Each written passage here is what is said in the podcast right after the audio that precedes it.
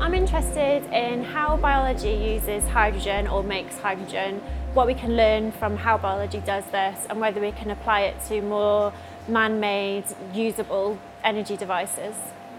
The inspiration for being a scientist came when I had to do work experience, um, I think at a GCSE level in high school.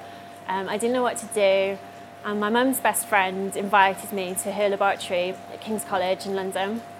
Um, and I just kind of thought science is an interesting subject to look at, not just academically, but in a, in a practical sense. And I really just I enjoyed being in the lab, getting my hands on things, trying to work out how things work. And, and that, that inspired me from that point forward. I knew I wanted to be a scientist. Um, what's the best thing about being a scientist?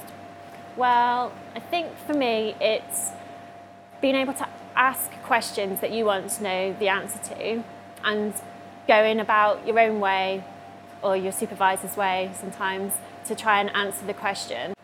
If I wasn't a scientist, I shouldn't be ashamed to say this actually, I would probably be stalking some boy band somewhere, most likely the Backstreet Boys or NSYNC, trying to uh, relive my youth. What do I do outside of work? Well, try and force myself to go to the gym and go to Zumba, go to Zumba classes with a few of the other people in the lab.